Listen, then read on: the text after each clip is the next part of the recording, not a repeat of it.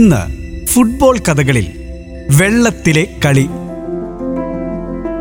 കൊഹുപ്പാനി എന്ന ദ്വീപ് തായ്ലൻഡ് എന്ന വലിയ രാജ്യത്തിന്റെ തെക്കു ഭാഗത്തുള്ള കൊച്ചു ദ്വീപുകളിൽ ഒന്ന്. ദ്വീപാവുമ്പോൾ ജീവിതമാർഗം എന്താണെന്ന് പറയേണ്ടതില്ലല്ലോ. മത്സ്യബന്ധനം തന്നെ. ഈ ദ്വീപിന്റെ കാഴ്ച തന്നെ പ്രകൃതിയുടെ സൗന്ദര്യമാണ്. നമ്മൾ സാഹിത്യ ഭാഷയിൽ പറയാറില്ലേ പ്രകൃതിയുടെ വരദാനമെന്നല്ല. അത് തന്നെ. മെയിൻലാൻഡിൽ നിന്നും ബോട്ട് മാർഗം വരണം. കൃത്യം ഇരുപത് മിനിറ്റ് യാത്ര. ആ യാത്രയിലാണ് ആദ്യത്തെ ആവേശം. ജലനൗകയിലെ യാത്രയിൽ തന്നെ ആസ്വദിക്കാം മനോഹര കാഴ്ചകൾ. ചെറിയ കുടിലുകളും മത്സ്യബന്ധകരും തെങ്ങിൻ തോപ്പുകളുമെല്ലാം അങ്ങനെ ആസ്വാദനത്തിന്റെ ചിറകിൽ സന്തോഷത്തിന്റെ യാത്ര. രണ്ടായിരത്തിൽ താഴെ ആളുകൾ മാത്രമാണ് ഈ ദ്വീപിലുള്ളത്. ഇവരുടെ ജീവിതം തന്നെ സത്യത്തിൽ സാഹസികമാണ്. വെള്ളത്തിന് മുകളിൽ തട്ടടിച്ചുയർത്തിയതുപോലെയാണ് വീടുകൾ. ഒരു സുനാമി വന്നാലോ എന്ന് ചിന്തിച്ചാൽ പിന്നെ ഒന്നുമില്ല. പക്ഷേ ഈ ദ്വീപുകാർക്ക് അത്തരത്തിലുള്ള ചിന്തകളൊന്നുമില്ല. അവർ കടലിനോട് സല്ലപിച്ചും കലഹിച്ചും ജീവിതത്തെ ആസ്വദിക്കുന്നു. മത്സ്യബന്ധനം കഴിഞ്ഞാലുള്ള പ്രധാന വിനോദമെന്നത് ഫുട്ബോളാണ്.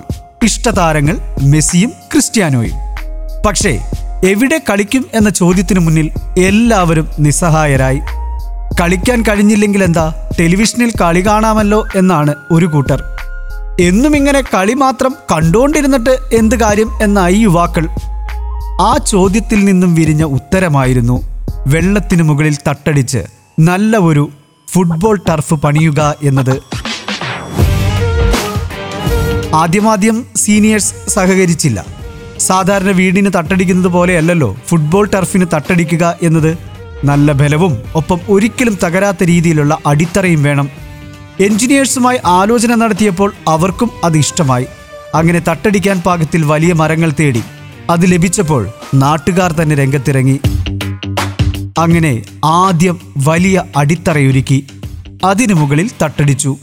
വലിയ മരത്തിന്റെ പലകകൾ ഉപയോഗിച്ചുള്ള തട്ടിന് മുകളിൽ നമ്മളിപ്പോൾ ടർഫിൽ ഉപയോഗിക്കാറുള്ളത് പോലെ കൃത്രിമ പുല്ലിന്റെ പിച്ചു വിരിച്ചു.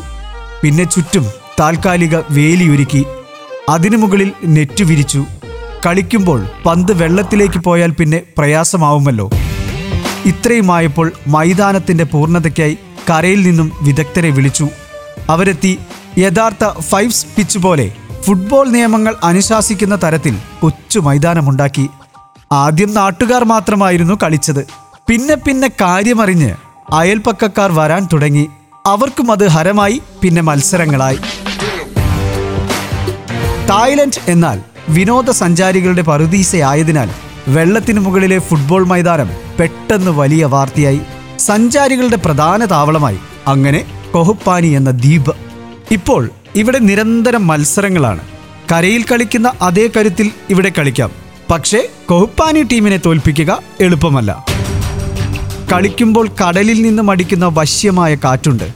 അതിനൊപ്പം ചലിക്കണമെങ്കിൽ അനുഭവ സമ്പത്ത് തന്നെ വേണം. പലപ്പോഴും ശ്വാസം പോലും കിട്ടില്ല. അതുപോലെ തന്നെ കൊഹുപ്പാനിയിലുള്ളവർക്ക് ഫുട്ബോൾ എന്നാൽ അവരുടെ ജീവശ്വാസവും. കാൽപന്ത് കളിയുടെ കഥകൾ തുടരും. എഴുത്ത് കമാൽ വരദൂർ.